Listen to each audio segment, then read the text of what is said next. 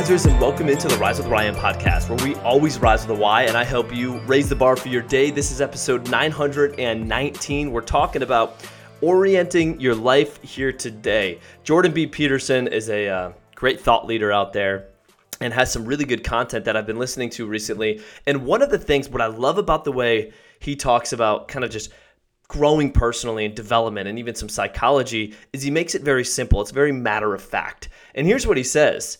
He says, when it comes to something you want in your life, like a particular vision of your life that you want, so if you look out five years from now or whatever it may be, and we talk about visualizing that, which is really important, he's, he keeps it simple. He says, here's what you need to do orient, or you could use the word organize, organize your life today so that you're set up to reach that destination. You know, sometimes when we think about looking out into the future and something we really want, we can get make things so complex. We can make it much more harder than it needs to be. And when I heard Jordan B. Peterson say this, he just said, "Hey, you just have to organize your life just like you would organize your room for success. If you're going into uh, set up your bedroom, you would organize it a certain way so it's functional. You would organize your desk a certain way so it's functional. You would organize a room, a kitchen a certain way so it's functional so that you can get that end game result. He says, hey, organize your life. So I want you to do this here today. Think of a destination you want to arrive at. It could be next week, it could be the end of the day today, it could be out five, ten years from now.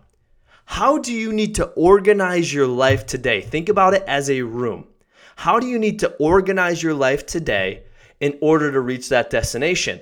Now, this gets a little bit more complicated than just a room because organizing your life may mean this. Who is in your life that can remain in your life? Who should no longer be in your life to get you to that destination? What do your personal habits look like today? How how can you improve those? Which ones should you keep? Which ones should you let die off?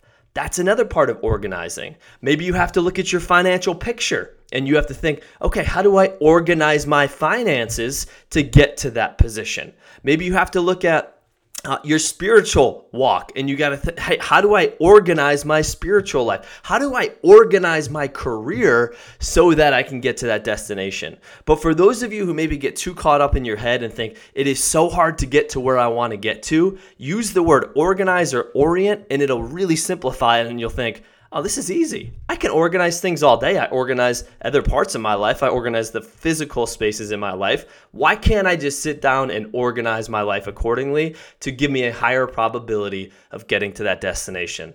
So I hope this speaks to you. I hope it inspires you, not in a rah rah way, because when you use the word organize, that's not the most rah rah, but guess what? It's matter of fact, it's the truth, and that's what has to happen for you to get to where you want to go. Risers, thank you for tuning in here today. And as always, you've got this. Rise up.